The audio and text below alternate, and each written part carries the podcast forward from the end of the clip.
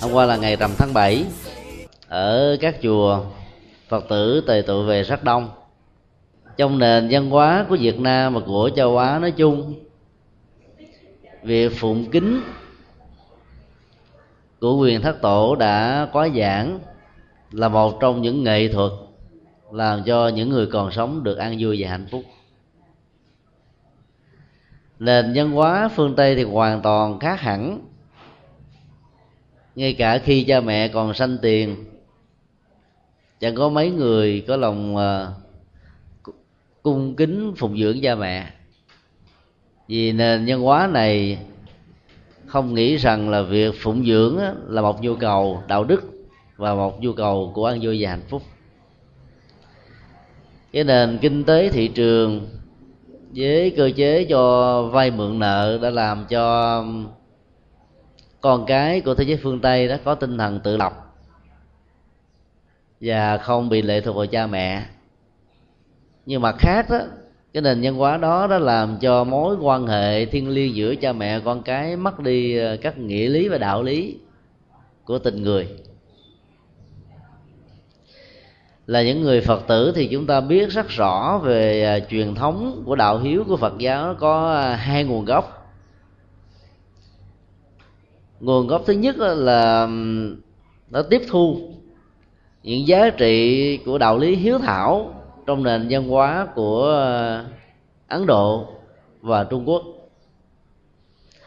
Nguồn gốc thứ hai là bản chất nội dung những lời phật dạy đề cao về chữ hiếu đó có nhiều ý nghĩa và có giá trị cao hơn những gì được uh, tương tác và tiếp biến từ nền văn hóa bản địa nơi mà đạo phật đi qua như một thực tại.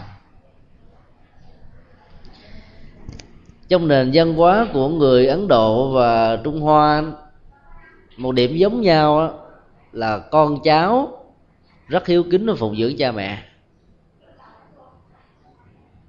Cha mẹ được đặt ở một vị trí phán quyết và hướng dẫn đời sống của con cháu, và đặc biệt tại ấn độ ngày nay phong tục đó vẫn còn.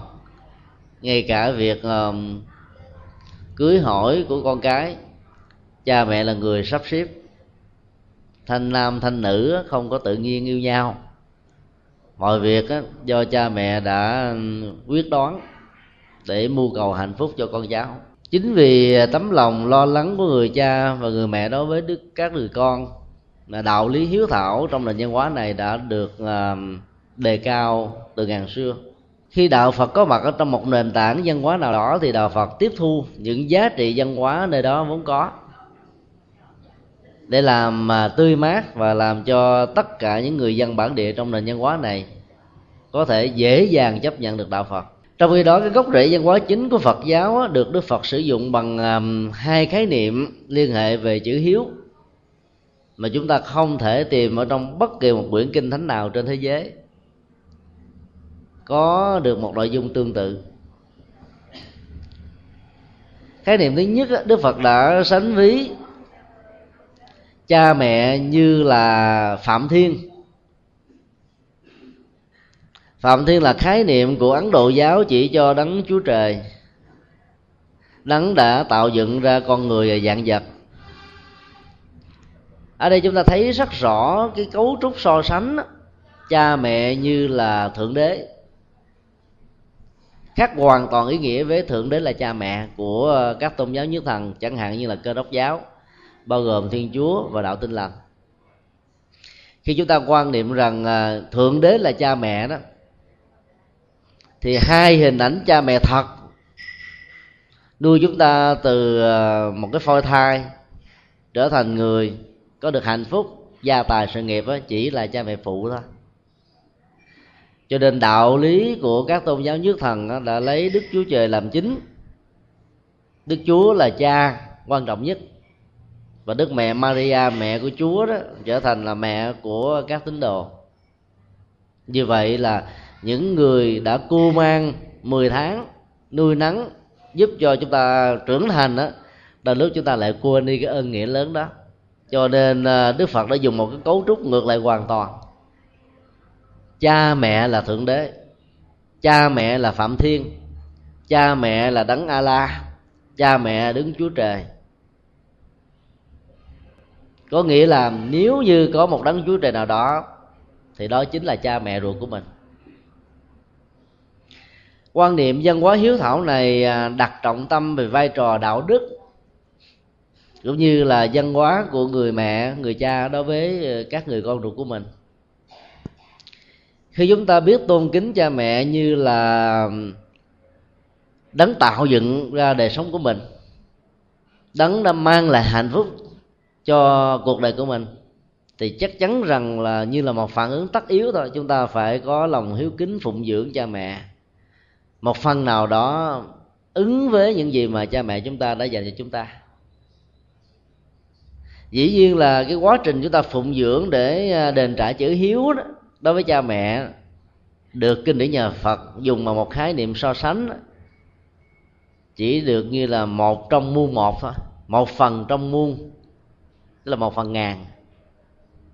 Như là cái số lượng lòng hiếu thảo chúng ta hiến dân cho cha mẹ khi chúng ta thành đạt đó, nó không đáng bao nhiêu so với những gì mà cha mẹ đã nuôi nắng, dưỡng nuôi chúng ta suốt ờ, từ những năm tháng chúng ta mới bắt đầu có mặt cho đến lúc mà chúng ta trưởng thành. Trong nền kinh tế thị trường á, thì người ta thường quan niệm khách hàng là thượng đế. Vì khách hàng mang lại giá trị lợi nhuận cho người sản xuất và người buôn bán. Nếu không biết chiều chuộng và làm thỏa mãn ờ, thị hiếu của khách hàng đó thì ờ, các ờ, nhà sản xuất sẽ phải đóng cửa thôi vì thua lỗ cho nên ta trọng vọng thượng đế và có rất nhiều cách thức để thỏa mãn nhu cầu của khách hàng như thượng đế.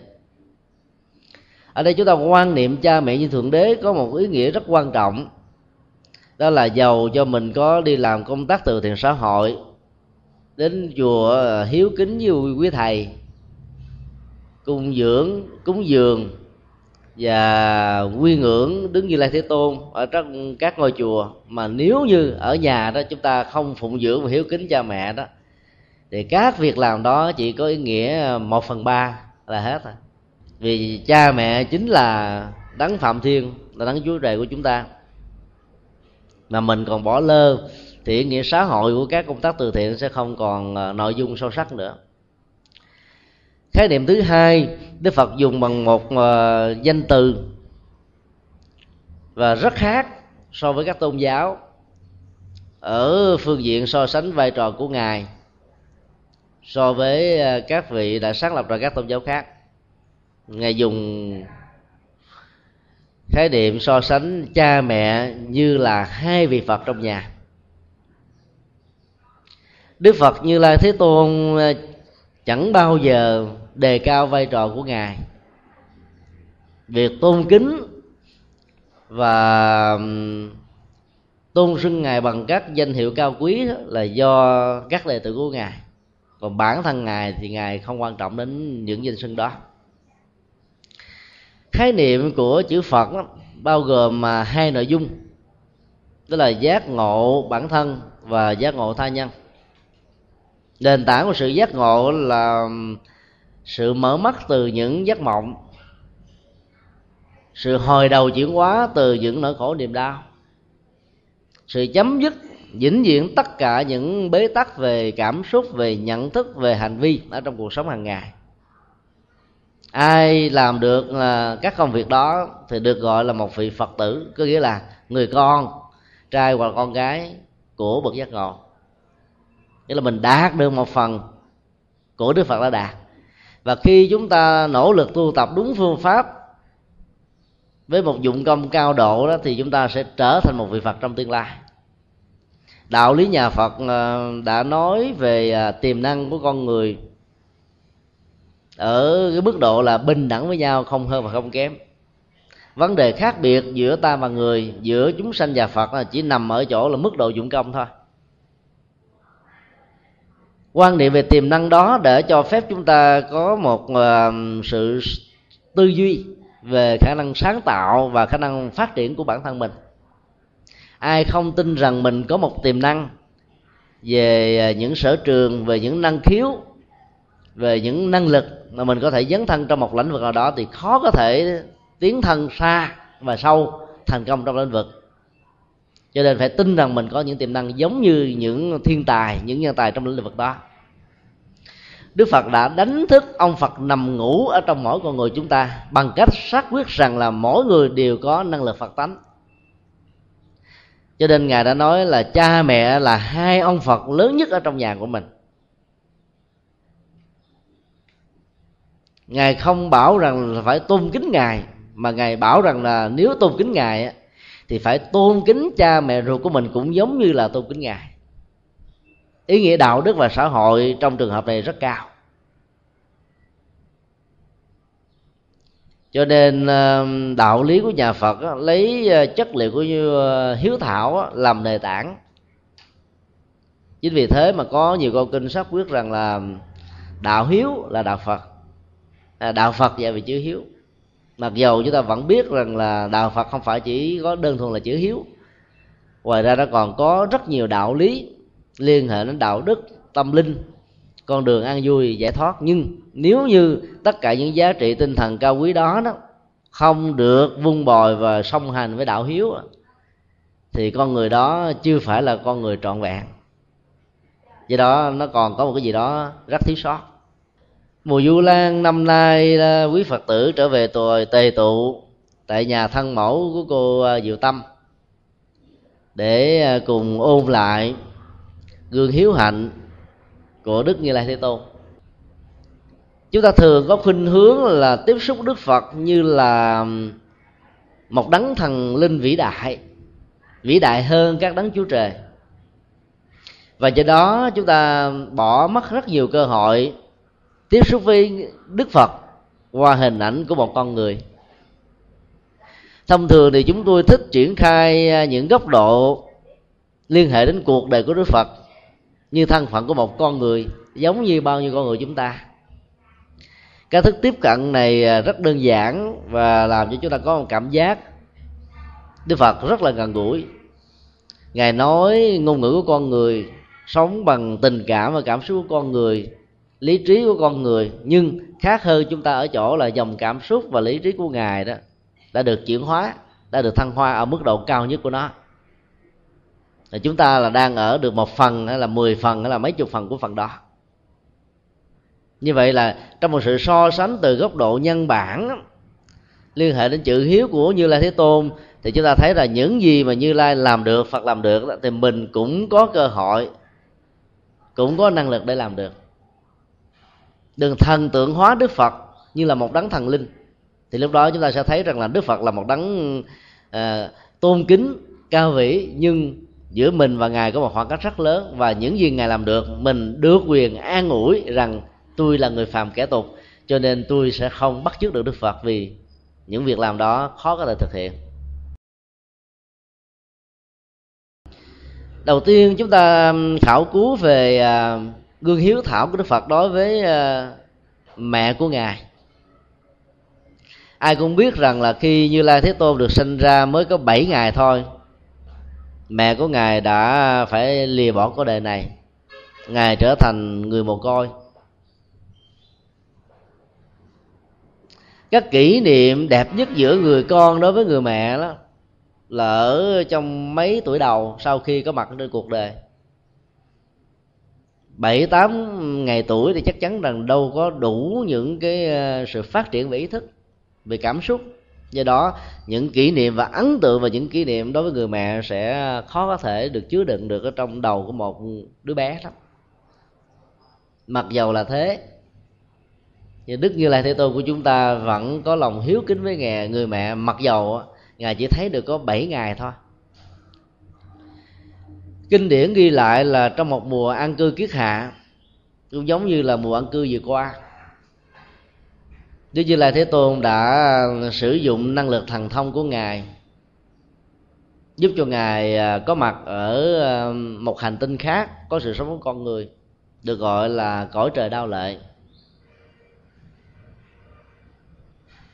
Có hai giả thuyết về à, nội dung của bản kinh được Đức Phật giảng cho mẹ ruột của ngài là mẫu hậu Ma Gia, ở trên ờ, cảnh giới đầu lệ. Truyền thống của phật giáo nam tông thì cho rằng là ngài dùng a tỳ đạt ma, tức là vô tỷ pháp, một loại triết học tâm lý và triết học về tâm. Rất là cao cấp và khó hiểu để ờ, giúp cho mẹ của ngài được chuyển hóa về phương diện tâm thức bởi vì à, ở thế giới của đau lệ đó theo bản kinh mô tả đó thì các phương tiện hưởng thụ đời sống vật chất quá đầy đủ. Cho nên con người dễ dàng đánh mất cái nhu cầu về tâm linh. Hưởng phước thì có nhưng mà tu tạo về tâm linh đó, thì lại không.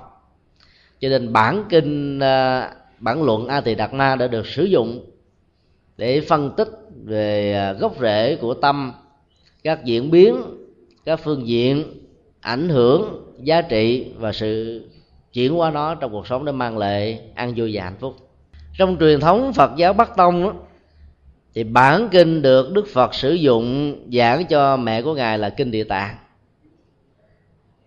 Kinh địa tạng thì bữa nay là ngày 16 sẽ được các chùa thọ trì đọc tụng cho đến à, ngày cuối cùng của tháng 7 mà năm nay thì có à, nhuần tháng 7 cho nên các chùa sẽ phải đọc tụng bản kinh này suốt à, 45 ngày.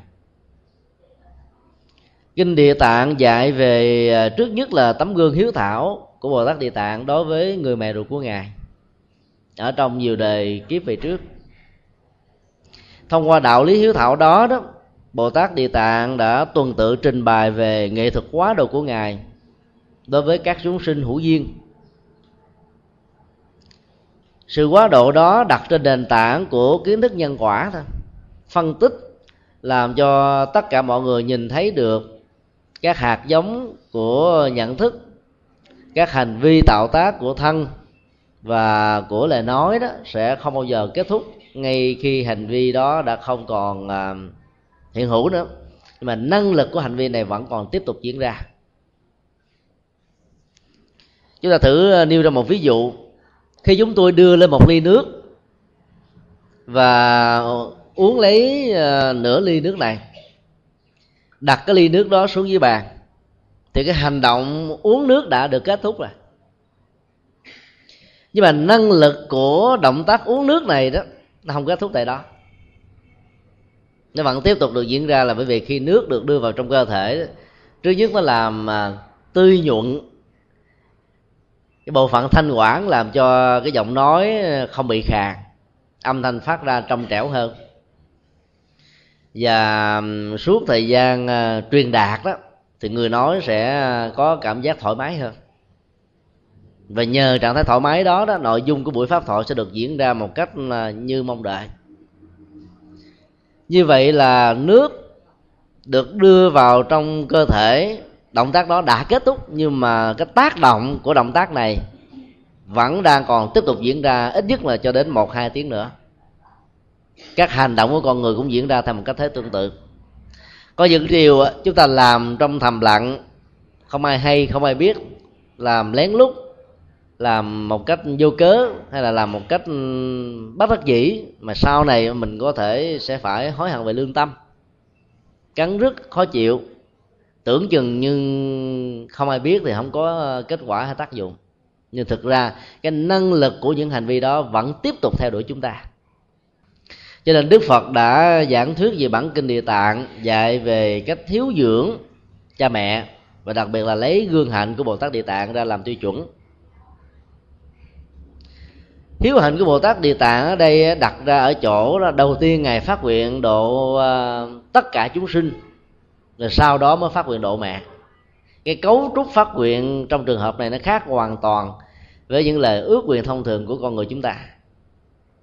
Thông thường khi có dịp đến chùa thì quý phật tử quỳ trước à, đức phật với ba nén hương trên tay, mong mỏi rằng là cha mình à, mẹ mình à, con mình anh em mình bà con mình thân hữu mình được an vui, hạnh phúc, gia tài sự nghiệp ngày càng phát triển thôi trong những lời ước nguyện đó, nó cái cái trục xây của bản ngã và cái tôi đó như là một yếu tố ờ, chính yếu. Chúng ta lấy mình làm ờ, cái trục xây là hệ quy chiếu. Ta quy chiếu cho người mẹ, người cha, người anh, người chị, bà con, cô ba. Và chúng ta chỉ xây quanh chừng đó các đối tượng thôi để thể hiện lòng thương yêu, sự thương kính, lòng quan tâm từ ờ, những gì nó mang tính cách là thân quyến là hết rồi. Cho nên yếu tố của những lời ước nguyện thông thường của con người nó mang ờ, tính chất vị kỷ rất lớn. Và do đó, giá trị lệ lạc của nó sẽ bị giới hạn rất nhiều. Trong khi đó, đạo lý nhà Phật dạy chúng ta một cái ờ, sự mở tấm lòng rộng hơn. Vì Đức Phật và Đạo Phật nhìn thấy rất rõ là trong cái nội hàm lớn của khái niệm chúng sanh đó, bao gồm con người và các loài động vật đã có cha mẹ thân bằng quyến thuộc của mình rồi. Cho nên lời nguyện ước của những người phật tử là cầu cho chúng sanh. Khi mình phát nguyện với một tâm hồn rộng lớn, mở rộng đôi tay, gian lấy đến tất cả các chúng sanh, mọi người đang đau khổ, và phát nguyện mình góp một phần nào đó công sức của mình để giúp cho người khác ờ, tháo gỡ được nỗi khổ niềm đau của họ. Là chúng ta đang làm một nghĩa cử rất cao thượng, và giá trị của đó nó sẽ được phổ trùm đến gia đình của chúng ta. Dầu mình không hề mong muốn, bản chất của nhân quả, nó sẽ tự động diễn ra theo một cách thế như vậy. Cho nên bồ tát địa tạng đã đưa ra hai mô hình của lời phát nguyện. Đầu tiên là phát nguyện độ chúng sinh, rồi sau đó mới độ mẹ. Học theo cách thức này đó thì à, chúng ta sẽ nhìn à, theo một dạng à, rộng mở hơn, thoáng hơn. Tức là không lấy cái tôi, gia đình tôi làm chuẩn nữa mà lấy xã hội, lấy cộng đồng, lấy đối tượng của quần chúng làm chuẩn. Dĩ nhiên là đừng có rơi vào cực đoan là chỉ ờ, biết lo lắng cho xã hội cộng đồng, còn ở nhà thì mình bỏ lăn bỏ lóc. Cái đó lại trái với đạo lý lúc đầu chúng tôi vừa nói được bằng nói là mẹ là hai đấng phạm thiên, mẹ là hai vị phật ở trong nhà. Nhưng tấm lòng cũng phải hướng rộng ra thì giá trị của sự phát huy dân thần đó mới có ý nghĩa lớn nhất của nó bản kinh địa tạng gồm có tất cả là 13 phẩm. Trong số đó đó có rất nhiều phẩm đã đề cập đến uh, quy luật của sống và chết. Mấu chốt của những quy luật này á, gợi lên chúng ta một tầm nhận thức rất là chính xác về bản chất vận hành của sự sống. Tức là cái chết như là hậu quả tất yếu của bệnh hay là những à, quyết đoán sai lầm hoặc là những tai nạn rủi ro do thiên tai thì nó không phải là dấu chấm cuối cùng của một tiến trình sự sống. Nó chỉ là một điểm chấm ở trên một con đường thẳng của tiến trình sanh tử mà thôi. Tức là kết thúc mạng sống ở chỗ này. Thì phần lớn các chúng sanh sẽ có một mầm sống mới ở chỗ khác tùy theo nghiệp của mình. Lúc đó đức phật đưa ra một ví dụ cũng giống như một cây. Như thế này. Chúng ta dùng một cây cưa cưa ngang cây đó chắc chắn rằng cái cây nó sẽ ngã theo cái hướng mà độ nghiêng của nó đang vốn sẵn có. Nó nghiêng chỗ nào thì nó ngã theo cái đó. Độ nghiêng đó là năng lực chi phối của các hành vi ở trong đời sống của chúng ta. Nghề nghiệp và các hành vi có tác dụng mà tạo ra độ nghiêng và nó xui khiến mình phải chạy theo cái độ nghiêng đó. Đức phật đã dạy chúng ta về quy luật nhân quả trong kinh địa tạng. Để ờ, ý thức và giúp cho mọi người phải tự ý thức rằng là trong tiến trình của đời sống đó, hạnh phúc hay khổ đau đó, chúng ta chỉ có thể chia sẻ một phần rất nhỏ đối với những người thân.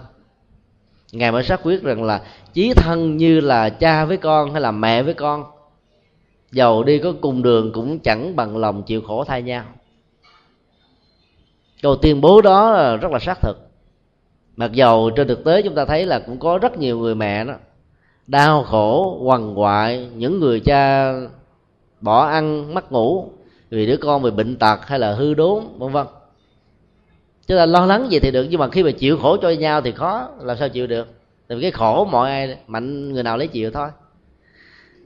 Đứa con bị đau răng thì người mẹ không thể nhảy vào đứa con, thế vai trò đứa con để chịu đau cái răng giùm. Không có.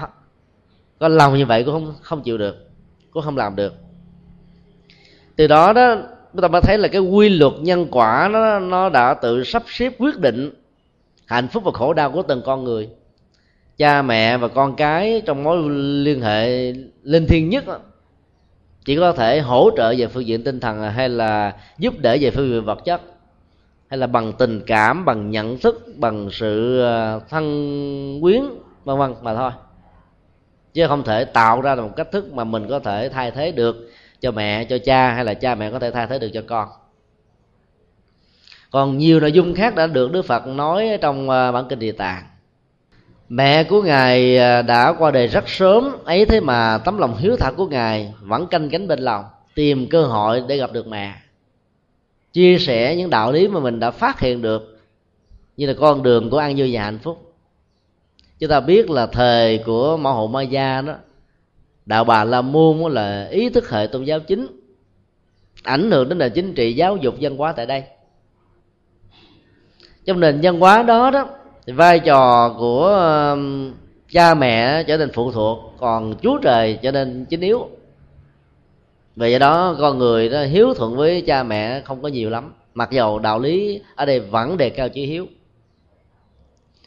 đức phật đã đi ngược với uh, ờ, truyền thống bà la môn giáo này để đặt con người vào một trọng tâm là nếu chúng ta là những con người uh, có ý thức và có giá trị như là một con người thì đầu điều trước tiên là chúng ta phải hiếu kính phụng dưỡng cha mẹ. Rồi hãy nói đến việc là uh, quy ngưỡng các vị thần linh của các tôn giáo. Điều tiên quyết này để cho thấy là đạo lý nhà phật là một đạo lý nhân bản thật sự hay nói cách khác là mục đích sự ra đời của đạo phật là để phục vụ cho nhân sinh, chứ không phải là lấy nhân sinh để phục vụ cho đạo phật. Còn các tôn giáo khác là yêu cầu chúng ta là phục vụ cho tôn giáo, phục vụ cho thượng đế, hy sinh bản thân mình để cho thượng đế. Còn đạo phật dạy chúng ta là tất cả những người tu hy sinh bản thân của mình để phục vụ cho con người. Và dạy con người đó, tìm những cách để đạt được những giá trị an vui hạnh phúc rồi con người có đền ơn đáp nghĩa lại là chuyện của họ thôi, chứ không có bắt buộc. Như vậy là ngài cũng đã gián tiếp giúp đỡ được người mẹ ruột của ngài qua hai bản kinh, một bản kinh địa tạng của truyền thống bắc tông và a tỳ đạt na của truyền thống nam tông. Một đàn nó dạy về quy luật nhân quả, liên hệ đến sống và chết. Còn một đàn còn lại thì dạy về à, các nguyên tắc của tâm biến hiện, ứng dụng giá trị, tương tác với đời sống xã hội. Để nhờ đó, con người có thể tự mình chuyển hóa được ừ, dòng cảm xúc, chuyển hóa được nhận thức, chuyển hóa được thói quen, tiêu cực. Cả hai đều có những ý nghĩa giáo dục rất cao. Đề cập đến hiếu hạnh của đức phật đối với ờ, phụ vương của ngài nên có một sự kiện có thể dẫn đến sự hiểu lầm. Cha của ngài thương ngài vô cùng và muốn ngài trở thành vị vua kế ngôi. Nhưng như là thế tôn đã chọn một hướng đi khác. Ngài chọn con đường của tâm linh, vì thông qua con đường đó đó, giá trị lệ lạc giúp ích cho quần chúng và nhân sinh sẽ lâu dài, bền bỉ và nhiều hơn, với tư cách là một vị vua. Là một vị vua đó thì nhiều nhất á, ông chỉ có thể giúp được cho thần dân của nước mình là hết à mà chưa chắc giúp được hết cho họ nữa là bởi vì cái cơ chế quân chủ đó vua đó được nạp triều gống, chăm sóc đời sống của bá tánh là chẳng được bao nhiêu. Bảo hộ an ninh là chính thôi.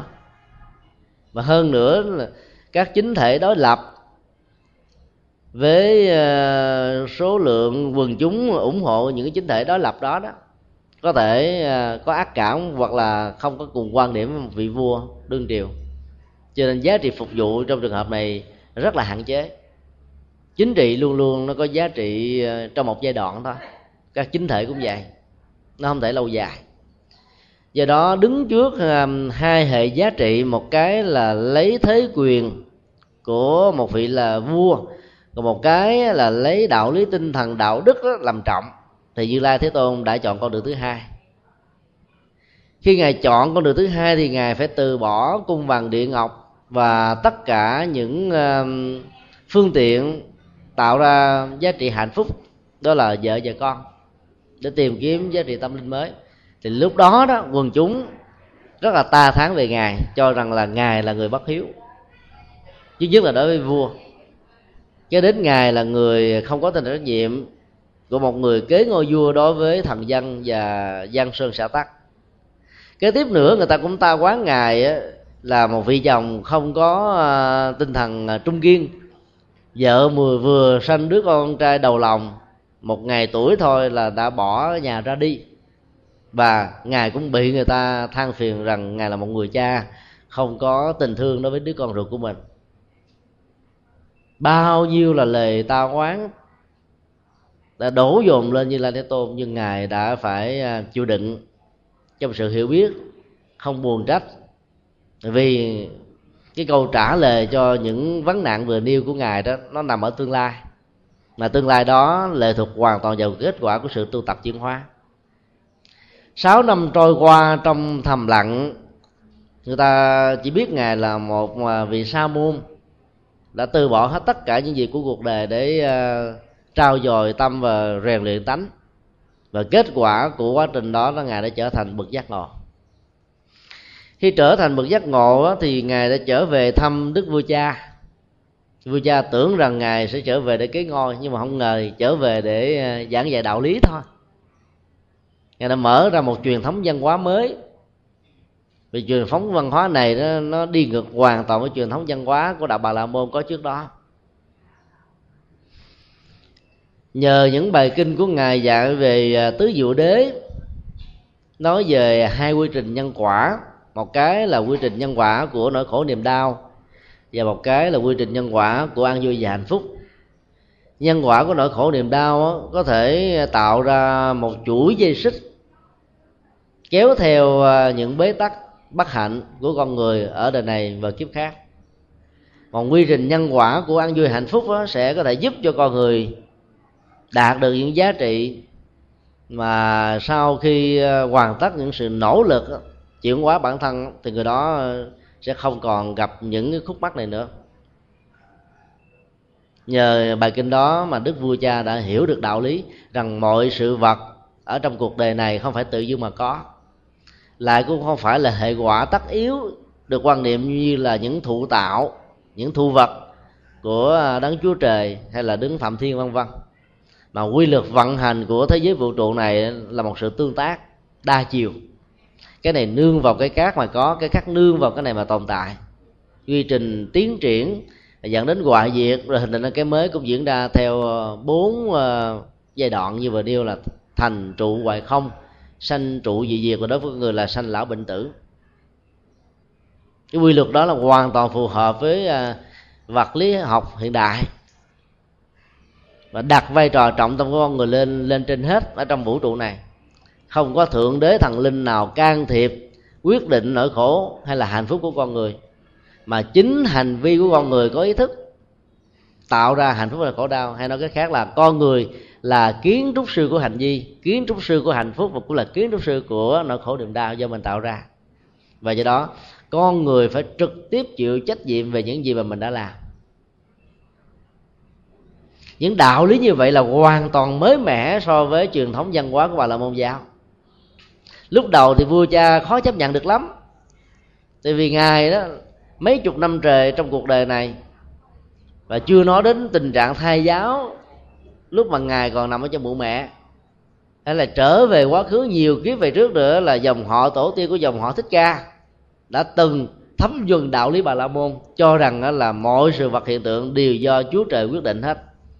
Định mệnh, thiên ý luận, thần ý luận và không ai có thể thay đổi được vận mệnh của mình.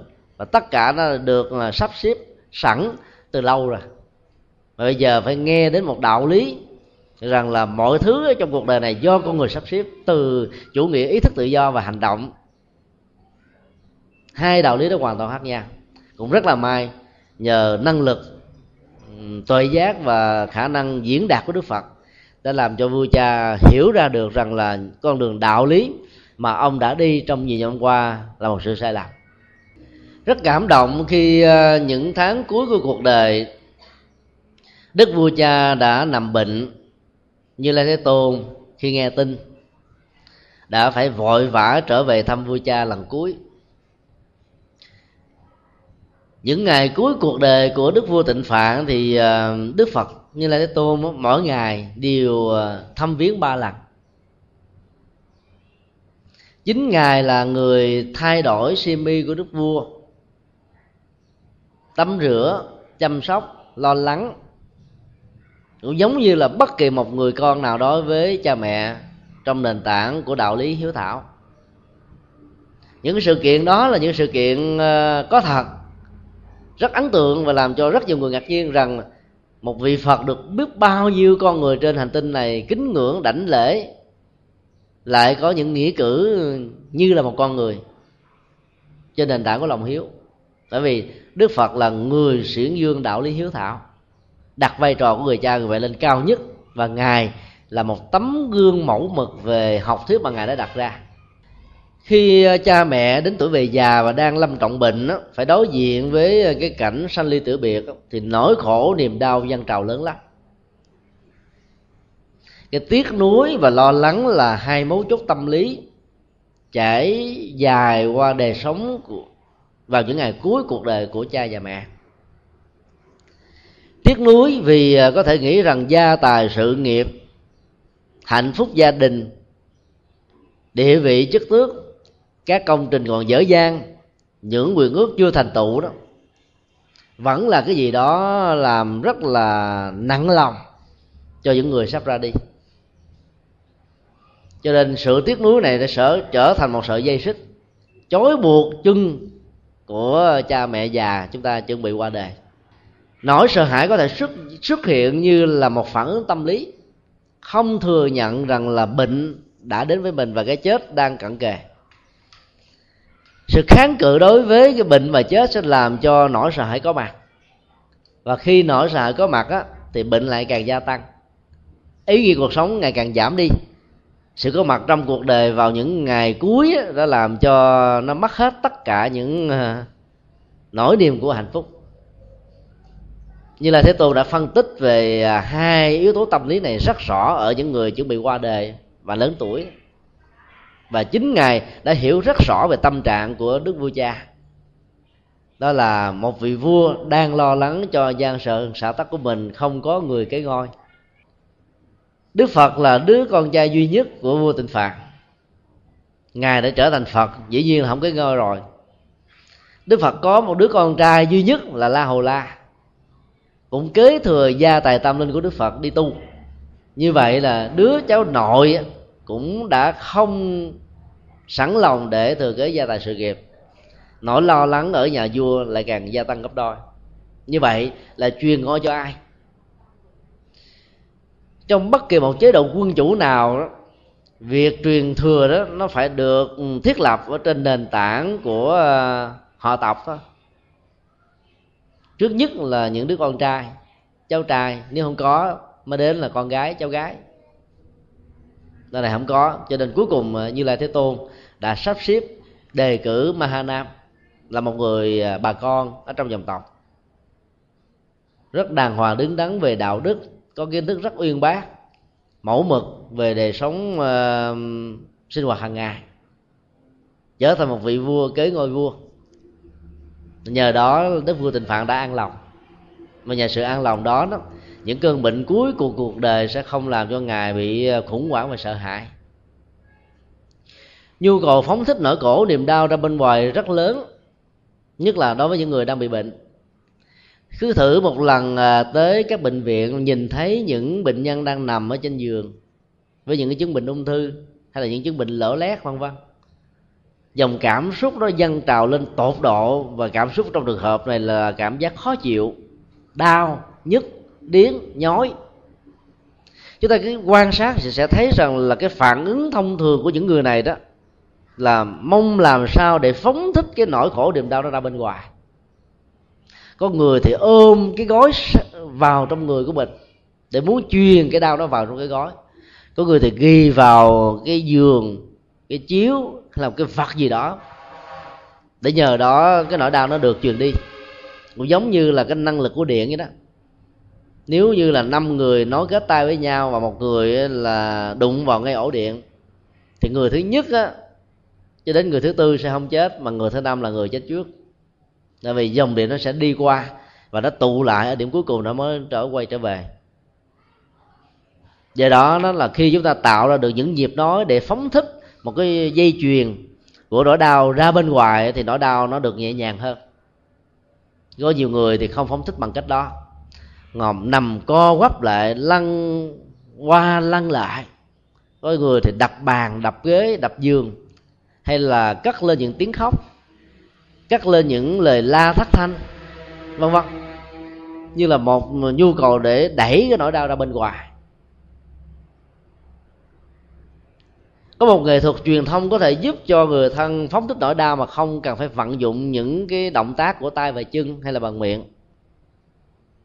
Đó là tình cảm, tình thương yêu, tình thân thuộc, tình thân quyến, vân vân chúng ta đến thăm những người thân và đặc biệt là cha mẹ già ở cuối cuộc đời đó bằng tấm lòng và bằng trái tim. Thật sự chứ không phải ờ, vì bắt buộc không đi sẽ bị quở trách. Mỗi lần đi thăm đó, thì tấm lòng và sự lo lắng chăm sóc của chúng ta đối với người cha người mẹ sẽ được người cha người mẹ tiếp nhận một cách rất là chính xác. Người nào có lòng thật sự hay là làm qua lo thì cha mẹ đều biết hết á.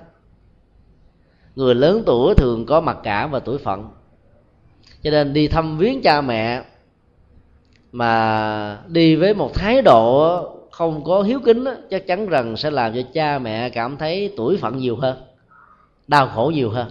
Thà không đi chứ đi như vậy cái giá trị của lòng hiếu kính không có. Mỗi lần đi phải thể hiện hết trách nhiệm của đứa con. Giúp đỡ cha mẹ cũng phải biết cách nữa. Không phải là lấy 1 triệu hai triệu thả xuống giường nói những câu nặng tiếng nặng lời là cha mẹ vui đâu không có.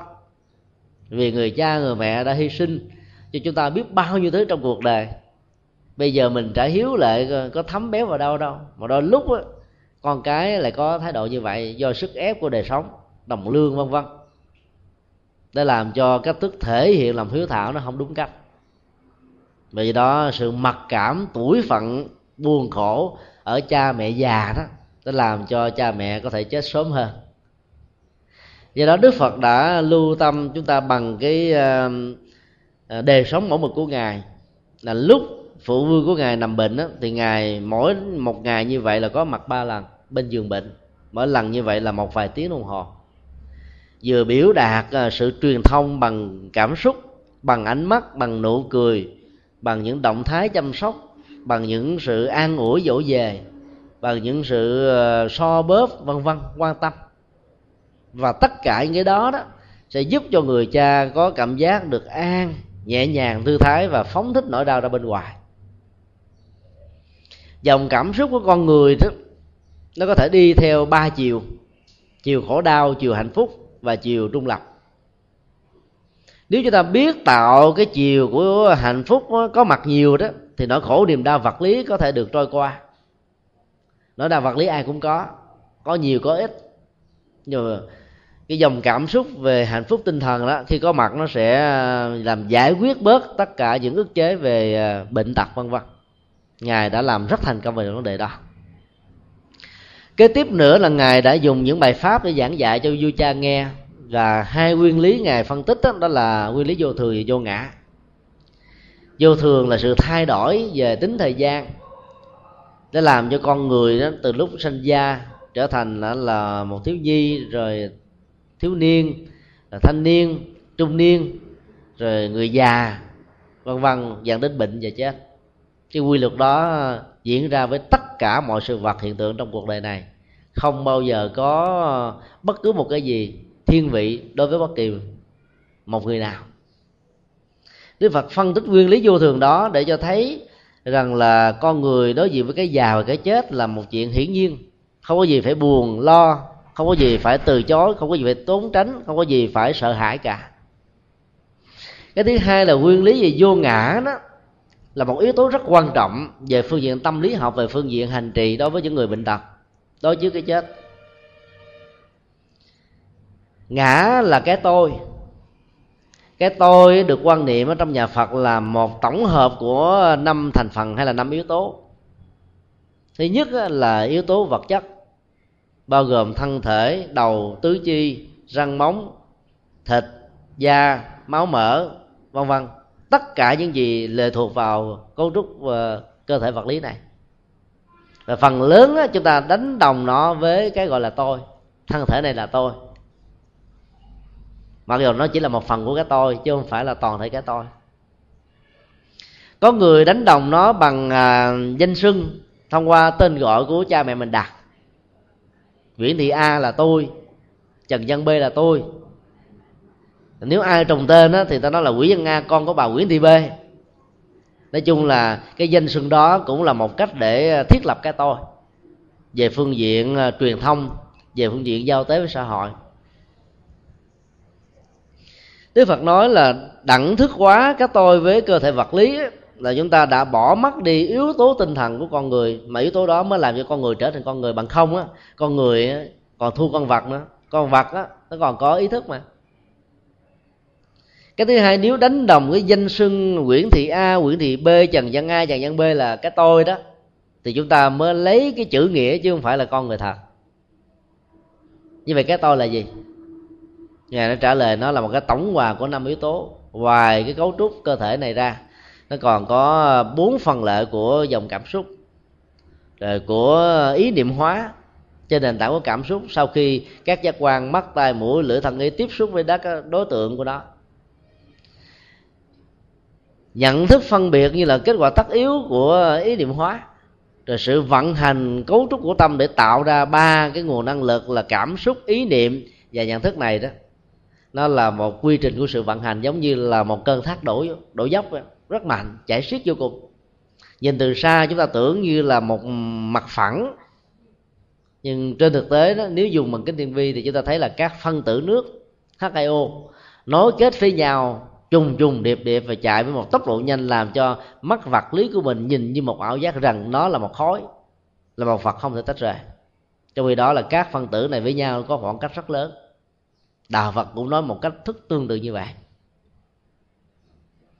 khi chúng ta xác định rằng là nó không có một cái gọi là thường còn bất biến trong cái gọi là tôi, thì đức phật lại phân tích tiếp cho vua cha nghe và thấy rõ được rằng là đừng bao giờ đánh đồng cái tôi đó với cơ thể này, cái tôi đó với dòng cảm xúc, khổ đau, hạnh phúc.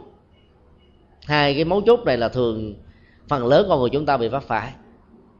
Mỗi lần à, một người nào đó kêu gọi đến danh xưng của mình, mạ lị chửi bới là nỗi khổ niềm đau dâng trào lên cao độ lắm bởi vì mình nghĩ rằng là dòng cảm xúc đó là cái của tôi. Tôi là dòng cảm xúc đó. Cho nên đó là mình nhớ dai nhớ dài nhớ dở vì nó dẫn đến bệnh tật. Giữ nỗi đau trong lòng là bệnh tật sẽ có mặt thôi.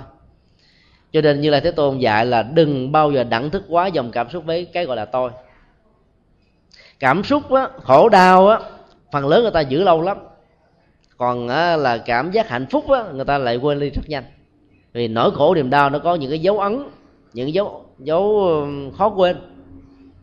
Và mình nhớ có một đối tượng nào đó đã tạo ra như là một tác nhân mang lại nỗi khổ niềm đau cho mình cho mình mình muốn trả thù mình muốn hận rồi mình muốn ờ, chia cắt với người đó vân vân. Tất cả những điều này đó làm cho cuộc đời này khổ đau. Cho nên đối diện trước cái chết đó, thì đức phật đã dạy đức vua cha là đừng bao giờ xem một trong năm yếu tố đó là cái tôi, và cái tôi không lệ thuộc vào cả năm yếu tố này. Nó chỉ là một tổ hợp. Khi tổ hợp đó có đầy đủ, thì cuộc sống của con người có mặt. Khi tổ hợp đó bị mất đi một phần nào, thì con người này bị chết đi. Ví dụ như tim bị ờ, đứng, não không hoạt động, hay là một phát súng ghim vào trong cơ thể, cái chết bắt đầu có mặt là bởi vì cái cấu trúc cơ thể này bị hư, thì cái tôi đó bị tan rã cho nên nó là một tổ hợp lệ thuộc vào yếu tố ngoại tại và nội tại của con người. Đức phật phân tích bản kinh đó đã giúp cho vua cha an định được tâm tư. Không còn nỗi sợ hãi trước cuộc sống này vì nỗi sợ hãi nằm trên ý niệm hóa thôi. Người nào có ý niệm quá nhiều chừng nào thì nỗi sợ gia tăng chừng đó. Ý niệm hóa đó có thể nó có gốc rễ của nền giáo dục dân gian là giáo dục học đường hay giáo dục kinh nghiệm hay là kinh nghiệm của bản thân? Ví dụ như là một người nào đó chưa từng à, xem các văn học về ma, chưa bao giờ coi các bộ phim ma, thì ý niệm về sợ ma ít lắm. Còn ai nghe kể nhiều, xem nhiều, coi nhiều, thì ý niệm tưởng tượng về ma sẽ nhiều.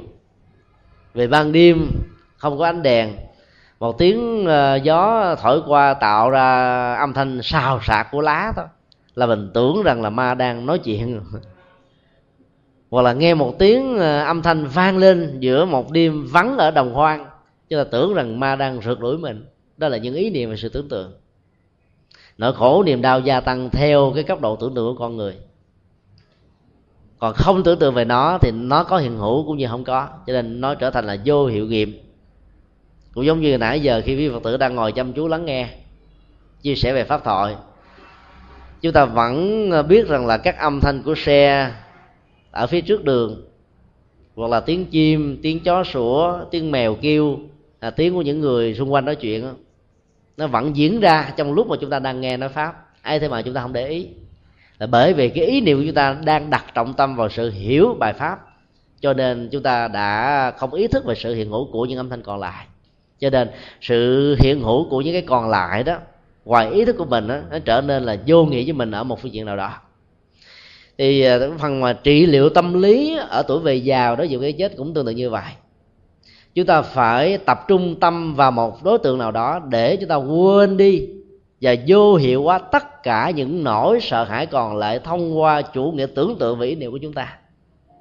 Cái cách thức đó là cái cách thức đẩy nỗi đau ra bên ngoài khi con người không còn nỗi sợ hãi thì nỗi đau không có mặt. Tại sao chúng ta đau? Vì chúng ta sợ rằng là mình bị thương tổn. Và cái nỗi sợ lớn nhất là sợ chết thôi, vì cái đau có thể dẫn đến chết. Các biến cố trong cuộc đời lớn nhất, tổn hại lớn nhất là cái chết thôi. Cho nên là sợ hãi về cái chết đó sẽ mang ra rất nhiều ờ, những bế tắc trong cuộc sống. Mà nếu như mà mình đã thấy được rằng là cái gọi là tôi đó không lệ thuộc vào dòng cảm xúc này, cũng không phải là dòng cảm xúc, không lệ thuộc vào nhận thức phân biệt ý niệm hóa và sự vận hành của tâm. Và nó cũng không là phải là những thứ đó thì mắc mới gì chúng ta sợ đau, sợ chết, sợ bệnh. Nhờ hiểu được đạo lý đơn giản và sâu sắc đó, đức vua cha đã vượt qua được nỗi đau ở tuổi về già. Sau khi nghe đức phật nói xong những bài kinh như vậy đó, vua cha đã thản nhiên ra đi cái dấu hiệu của sự ra đi một cách thản nhiên đó sẽ được tìm thấy bằng à, cái ánh mắt nhẹ nhàng. Còn người mà chết à, mở mắt trừng trừng lên đó, chúng ta biết là họ bị quan ức, họ chưa thỏa mãn, họ bị nuối tiếc, họ bị à, bực tức, hoặc là họ có một cái nỗi niềm gì đó chưa được thể hiện ra, hay là một ao ước mà chưa được thực hiện. Nó dẫn đến một cái phản ứng cơ học của con mắt làm cho con mắt dương trường lên. Bởi vì giữa con mắt và cái cái cái chức năng não á, về cái nhớ liên hệ với dòng cảm xúc ước nguyện đó nó tác động với nhau. Khi cái này không được thỏa mãn á, thì con mắt nó không nhắm lại. Cho nên chúng ta có thể nhìn thấy được sự ra đi và cảnh giới tái sanh của cha mẹ mình khi qua đời thông qua cái cách mà cha mẹ mình nằm trong tư thế chết nằm thoải mái hay là nằm co rút lại, hay là cái gương mặt nhẹ nhàng, thư thái là gương mặt căng thẳng là chúng ta sẽ biết rõ ràng về cái dòng cảm xúc trước cái chết như thế nào. Là nếu như đối diện trước cái chết mà chúng ta thấy là người cha, người mẹ, hay là người thân của mình nói chung, sợ hãi, la lối, hoặc là mong đợi một đứa con nào đó về để nhìn thấy mặt là mới ra đi đó, thì tất cả những người thân còn lại phải khuyến tấn người cha để cho người cha hoặc là người mẹ đó được an tâm bằng không á, là tiến trình tái sanh sẽ bị trở ngại. Đức Diêu cha đã được đức phật thích ca chuẩn bị và hướng dẫn một cách rất chu đáo như vậy. Cho nên cái chết của ông rất là an tường. Tư thế nằm giống như một giấc ngủ dài về thôi. Bởi vì đã thỏa mãn cảm thấy được hạnh phúc thì không có gì phải lo lắng được hết đó. còn những người không hiểu được những nguyên lý đó chấp vào cái tôi thì đối diện với cái chết đó, thì họ sẽ kháng cự. Và càng kháng cự thì nỗi đau càng gia tăng đó là đạo lý hiếu thảo ờ, được đức phật sử dụng. Đối với mẹ và cha, thông qua những gì mà ngài đã giảng dạy. Bản kinh ờ, báo hiếu trọng ân mà các ngôi chùa Phật giáo tụng ờ, trong ngày mùng 1 cho đến rằm tháng 7 vừa qua, có một cái đoạn đề cập đến nguyên nhân mà Đức Phật nói về kinh hiếu thảo này. Cái đoạn đó rất hay đó là một hôm nọ trên đường đi du hóa. Đức phật và các đồ đệ của ngài nhìn thấy ở bên lề đường nó có một đống xương cao chất ngất ngổn ngang, hỗn tạp. Thì ngài mới dừng lại. Thông thường khi đức phật đi đâu mà ngài dừng lại thì phải biết rằng là ngài chuẩn bị giảng một bài kinh nào đó. Do cái yêu cầu hay là cái cái nhu cầu về nội dung của bài kinh liên hệ trực tiếp đến sự kiện mà ngài ngồi xuống để nói. Mà nhờ nói như vậy đó, yếu tố của bài kinh nó trở nên rất là sinh động, ấn tượng vì đó là những dữ liệu thật của cuộc đời. Đạo phật là đạo đạo học, là con đường tâm linh con đường chuyển hóa, lấy từ những liệu của cuộc sống. Ngài ngồi xuống không phải để giảng kinh, mà ngài ngồi xuống để chuẩn bị y áo, sau đó là ngài mới đứng lên đảnh lễ ba lại đóng xương cao chắc ngắt làm cho tất cả các đồ đệ ngạc nhiên vô cùng. A nan là vị thị giả 25 năm của đức phật, mới trình bày với như lai thế tôn là bạch ngài. Chúng con biết rằng à, ngài là bậc thầy của ba cõi, là đạo sư của con người và tất cả các cảnh giới sự sống ngoài con người này. Không biết lý do gì mà ngài lại đóng lại đóng xương khô. Lại như vậy thì các xương khô này sẽ bị tổn phước sao? Như là thế tôn mới khen câu hỏi ờ, rất có ý nghĩa của a nan và giải thích rằng có hai lý do ngài lại đóng xương khô này. Cái thứ nhất là ngài kính những người tiền bối. Và cái thứ hai là ngài nhớ lại kiếp xưa, mối quan hệ của những người mà thân phận của họ chết một cách bất hạnh cho thành đóng xương khô này đó. Ở trong nhiều đời kiếp về trước đã từng làm cha, làm mẹ của ngài. Và nói chung là tất cả các chúng sanh làm cha con, mẹ con lẫn nhau, ông bà cháu chết với nhau. Thí dụ như là một người ông hay một người bà lớn tuổi, thương con cháu quá đó, khi chết á, thì tái sanh lại làm đứa cháu trong nhà. Cái này làm con của đứa con của mình và là làm đứa con của đứa cháu của mình. Từ vai trò của một người ông, người bà trở thành một đứa con, đứa cháu. Thì cứ như vậy thôi có khi chúng ta làm cha có khi làm con có khi làm à, mẹ có khi làm cha có khi làm anh có khi làm em. Cái tiến trình của tái sanh là như vậy đó tùy theo nguyện vọng mà chúng ta có được cuộc sống. Cho nên là, là đối diện à, trước cái uh, tiến trình đó đó thì uh, như lai thế tôn đã giải thích cho a nan thấy rõ rằng là cái đạo lý hiếu thảo không chỉ giới hạn ở trong phạm vi của những người đang còn sống đó là cha mẹ ruột của mình. Mà người có tầm nhìn sâu xa hơn á, thấy được rằng là tất cả những người nam ở trong một đời kiếp nào đó cũng đã từng làm cha, ông bà tổ tiên mình. Ở trong một cái kiếp lâu xa đến đâu mình không còn nhớ nữa. Còn tất cả những người nữ đã từng làm mẹ, làm gì làm bà, làm thím, làm mợ của mình. Cho nên đảnh lễ đóng xương là đảnh lễ là ông bà tổ tiên của mình nhiều đời nhiều kiếp sự kiện đó nó còn có ý nghĩa giáo dục rất lớn đối với những người có mặt lúc bấy giờ. Thông thường con người chỉ hiếu thuận với cha mẹ của mình mà lại khinh thường những người lớn tuổi đáng là cha mẹ của mình hay là cha mẹ của những người khác. Thì như vậy đó nó cũng ờ, trái đi đạo lý. Cho nên khi hiếu kính với cha mẹ và nhìn thấy được cái sợi dây liên hệ giữa cha mẹ con cái ở nhiều đời ký về trước đó, thì chúng ta sẽ kính những người lớn tuổi tương tự như cha mẹ của chúng ta, như là cha mẹ ruột của chúng ta. Nếu chúng ta áp dụng công thức này đó đối với đời sống sinh hoạt hàng ngày thì chắc chắn rằng là nỗi khổ niềm đau sẽ hiếm khi có mặt lắm. Vì là cha mẹ của những người ở làng xóm cũng chính là cha mẹ của mình. Mà nếu mình nghĩ như vậy thì mình đâu có kiếm chuyện làng xóm làm gì mà nếu mình xem những người lớn tuổi trong làng trong xóm là cha mẹ mình ở nhiều đời kiếp về trước thì con cái của những người đó cũng chính là anh em của mình.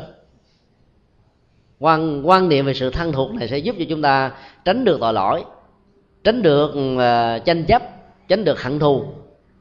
Ai cũng là những người thân ai cũng là những người thương. Thì quan niệm đó nó tạo ra một thế giới rất lý tưởng kế tiếp nữa là tất cả à, những à, biến cố và những khủng hoảng trong xã hội đó là đều do chúng ta đặt nặng chủ nghĩa cá nhân cái tôi, gia đình tôi. Và chúng ta kháng cự lại những cái phi tôi, những cái khác với cái gia đình của tôi. Còn mình cho rằng là tất cả mọi người nam, mọi người nữ đều là những thành viên của một đại gia đình mà mình là một thành phần. Thì à, các sự tranh chấp, chiến tranh, bạo động, giết chóc, hận thù trên xã hội này không còn nữa cho nên hành động đơn giản của đức phật lại đóng xương khô thôi nó có giá trị đạo lý về đạo đức rất lớn. Sau đó như là thế tôn mới uh, cắt cớ yêu cầu a nan đó và các đệ tử có mặt lúc đó đó hãy phân đóng xương này ra làm hai. Một bên đó là xương của người nam một bên là xương của người nữ. Rồi sau đó chôn xuống đàng hoàng vì đây là những người bất hạnh. Giống như là Ờ, cái đóng xương ờ, ở Campuchia trong thời kỳ chiến tranh năm 77 đến 79 vậy đó. Bao nhiêu người đã bị ờ, phê sát ngoài đồng đồng quan a nan lính quýnh liền, mặc dù là một nhà bác học. Khi được yêu cầu làm việc đó thì ông không biết phải làm sao. Vì giờ xương ai cũng giống như nhau, bình thường á, mình nhận dạng con người qua là sắc áo nè, mái tóc dài ngắn nè, lỗ mũi, mặt âm thanh nè, dáng đi, điệu bộ, cử chỉ, quan hệ giao tế còn bây giờ chết rồi thì xương giống nhau làm sao biết là xương nào xương của người nam xương nào xương người nữ? Đức phật mới đưa ra một cái mẹo vặt nhỏ. Ấy thế mà có hiệu nghiệm vô cùng. Ngài nói á, đàn ông á vì không có ờ, mang nặng để đau máu không có mất nhiều cho nên xương á nó có ờ, màu trắng và nó nặng hơn là xương của người phụ nữ. Là nó to hơn xương của người nữ. Còn người nữ vì phải máu huyết bị mất trong quá trình nuôi dưỡng con cái thức đêm thức hôm chăm sóc lo lắng. Cho nên là xương nó có vẻ nặng, nó nhẹ hơn và nó màu đen hơn là xương của người nam nhờ đó mà a nan đã tách ra đóng xương thành hai và đã chôn cất đàng hoàng. Rồi sau đó đức phật đã lấy cơ hội đó phân tích về à, cái tấm lòng rất là sâu nặng của hai đấng sanh thành, đặc biệt là người mẹ. Từ yếu tố là xương đen và nhẹ để nói lên được là tất cả những hy sinh về tình cảm về tình thương về cuộc đời cho những đứa con trở nên là thân phận và có ý nghĩa trong cuộc sống. Đức Phật còn nói đến một cái mối quan hệ rất đặc biệt giữa người mẹ và đứa con đó, trong suốt à, 10 tháng cu mang. Đó là mối quan hệ ảnh hưởng tương tác về à, bản chất của khổ đau và hạnh phúc. Ngài dùng một cái câu như thế này. Nếu con hiếu thuận xuôi mình ra luôn trong lúc mà sanh nở đó người mẹ khai hoa nở nhụy mà nếu đứa con là đứa ngộ nghịch đứa phá của đứa bất hiếu đứa làm những chuyện bậy bạ để làm cho cha mẹ mang tiếng mất thanh danh của gia đình họ tộc đó thì nó ờ, sẽ khó có thể ra dễ dàng lắm. Còn con hiếu thuận là ra liền tức khắc. Còn quẩy vùng đạp vùng thân mẫu đó, thì trong tình huống đó chúng ta biết rằng là đứa con này sẽ có thể tạo ra sự rắc rối về sau. Nó là những cái dấu hiệu về à, à, quy luật quy nạp. Như là một kinh nghiệm cho thấy là cái cá tính mối liên hệ tình cảm giữa những đứa con với cái cách thế mà chúng được sinh ra đối với người mẹ và cả gia đình.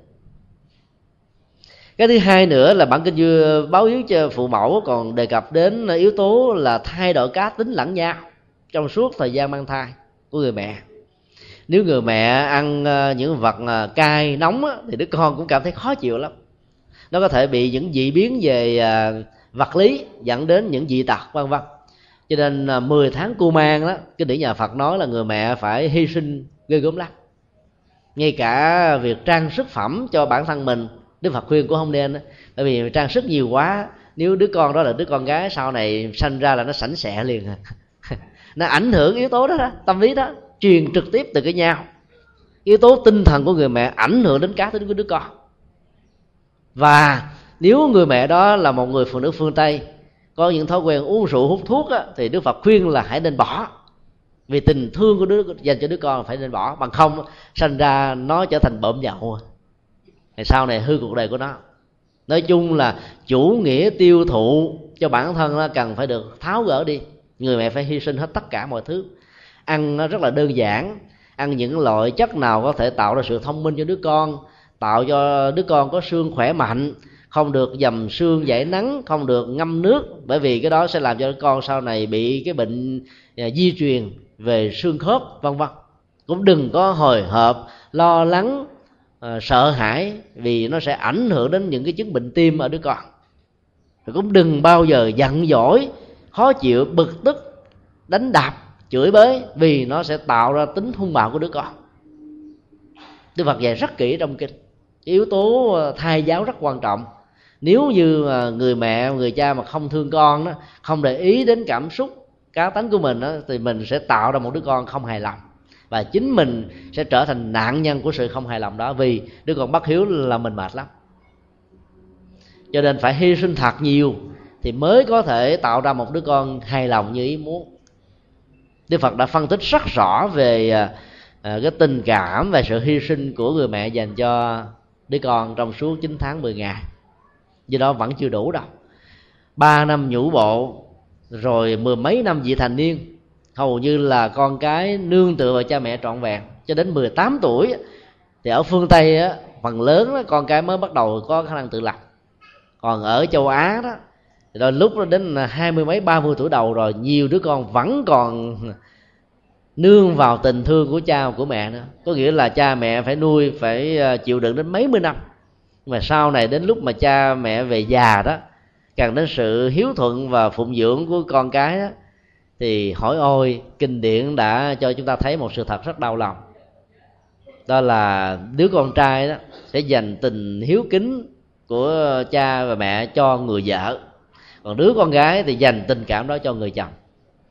Tất cả những dòng cảm xúc cao quý này nó sẽ giảm đi rất nhiều.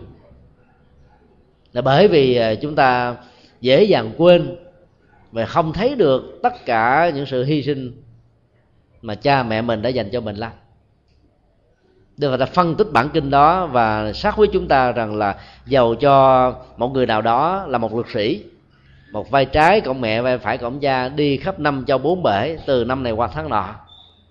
Phụng dưỡng cha mẹ chăm món ngon, vật lạ. Muốn gì được đó, vẫn chưa phải là người được gọi là hiếu thảo, đền ơn đáp nghĩa được cha mẹ. Chúng ta thấy có cường điệu lắm không? Không.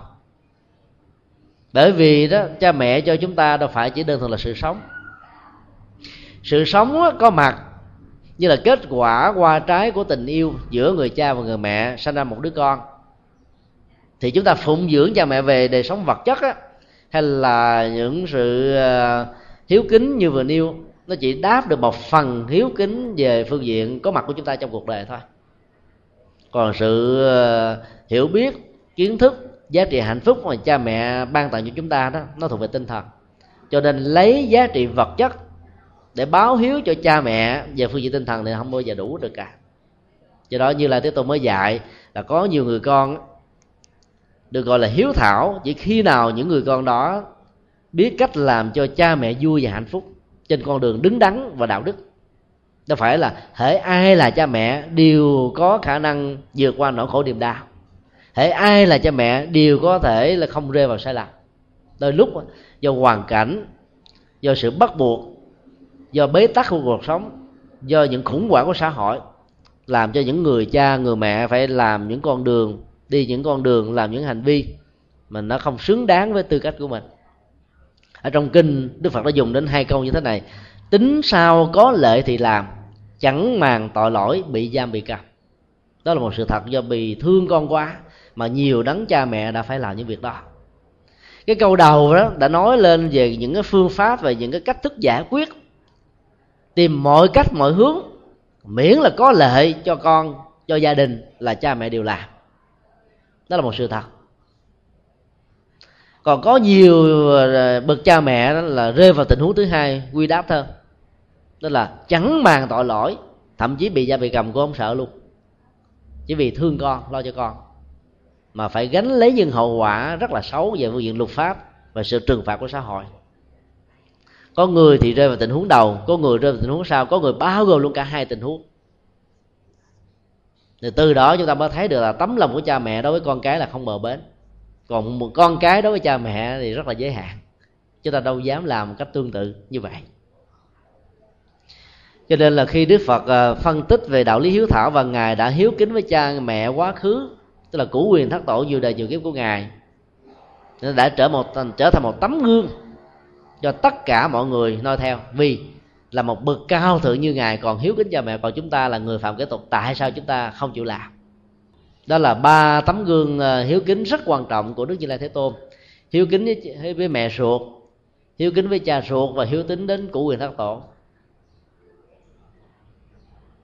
Ngày ờ, rằm tháng 7 là ngày ờ, được gọi là ngày hiếu nhà đền ơn đáp nghĩa nguồn gốc của đạo lý hiếu thảo rằm tháng bảy nó có từ xuất xứ của học thuyết bốn trọng ăn của nhà phật.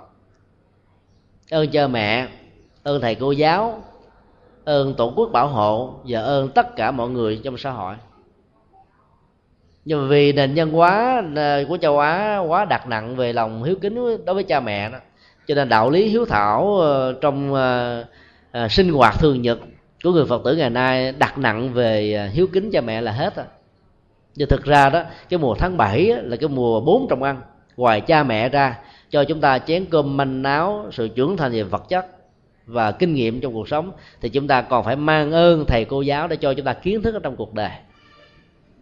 Bởi vì kiến thức là nền tảng của thành công. Phát triển, thiếu kiến thức đó, thì xã hội khó có thể ờ, đáp ứng được những nhu cầu nguyện vọng của người dân lắm nếu như chúng ta không có những ờ, chiến sĩ hy sinh ở ngoài biên cương bờ cõi để bảo vệ hạnh phúc cho những người dân, thì hạnh phúc của mình sẽ bị đe dọa. Chiến tranh sẽ diễn ra liên miên như việt nam. Mà lịch sử của nó là cả mấy ngàn năm của chiến tranh. Thì chúng ta biết là vai trò của người lính và sự hy sinh nằm suốt của họ lớn lắm. Cho nên là đạo lý nhà Phật dạy chúng ta là lấy tháng 7 này là đền ơn đáp nghĩa với người đó. Và cái thứ tư nữa là mọi ngành nghề trong xã hội mặc dầu là cái thành quả lao động như là những sản phẩm có mặt trên thị trường đó, chúng ta phải mua mới xài được. Nhưng nếu như không có những người đó đầu tư làm bằng mồ hôi nước mắt đó, thì đời sống này đâu có vận hành được đâu. Cho nên đức phật cũng kêu chúng ta là cảm ơn luôn tất cả mọi người mọi thành phần mọi nghề nghiệp mọi sự dấn thân. Nhờ tinh thần đạo lý như vậy đó thì đạo phật đã tạo ra những con người rất là biết ơn và rất là đền ơn khi chúng ta biết ơn và đền ơn, thì chúng ta sẽ sống một cách rất là đàng hoàng. Còn người sống mà không có hậu á, thì cái kết quả của người đó sẽ không có bao giờ đẹp được cả. Thằng nghèo mà sống có hậu. Khi mang ơn ai một điều gì thì phải cố gắng là đền trả. Có thể đền trả gấp hai, gấp ba. Khi giúp ai một điều gì thì đừng bao giờ nhớ, vì nhớ nó làm lớn cái tôi. Nhớ nó làm cho dòng cảm xúc của mình trở thành à, một con người rất là nhỏ nhoi. Và hơn thế nữa nó làm cho mình trở thành chủ nghĩa công thần. Mà chủ nghĩa công thần dẫn đến nhiều chế độ tham nhũng quan liêu và làm bế tắc tất cả những người có tiềm năng mà không có được cơ hội để tiến thân. Vì người ta dùng ưu quyền dành cho những người thuộc về chủ nghĩa công thần hết rồi. Cho nên à, ngày hôm nay có mặt và chia sẻ với quý vị về à, tấm gương hiếu kính của đức phật. Chúng tôi chỉ muốn à, nói lên một điều là tất cả những người làm con và ở đây giàu có nhiều bà cụ đã ở tuổi 90 cũng đã từng là những người con. Hãy liên tưởng về cha mẹ của mình dù đã, đã quá già mà nếu như trong đời sống quá khứ của mình đã từng làm cho cha mẹ buồn không vui đó thì mong sao cho cha mẹ bỏ hết tất cả những dòng cảm xúc đó để cha mẹ được siêu sanh thoát quá và tất cả những người con những người trẻ tại đây. Hãy sống làm sao cho trọn vẹn ý nghĩa của đạo làm con. Còn những bậc phụ huynh đó, thì sống đúng tư cách mô phạm đạo đức của những người đi trước của thế hệ đã tạo ra thế hệ đi đàn con đàn cháu tức là những thế hệ đi sau. Và kính chúc tất cả các anh chị và các em nhỏ tại đây có thêm được một tuổi mới để sống làm sao trọn với đạo lý à, hiếu kính mà mình cần phải có bổn phận và làm với tất cả trái tim và tấm lòng.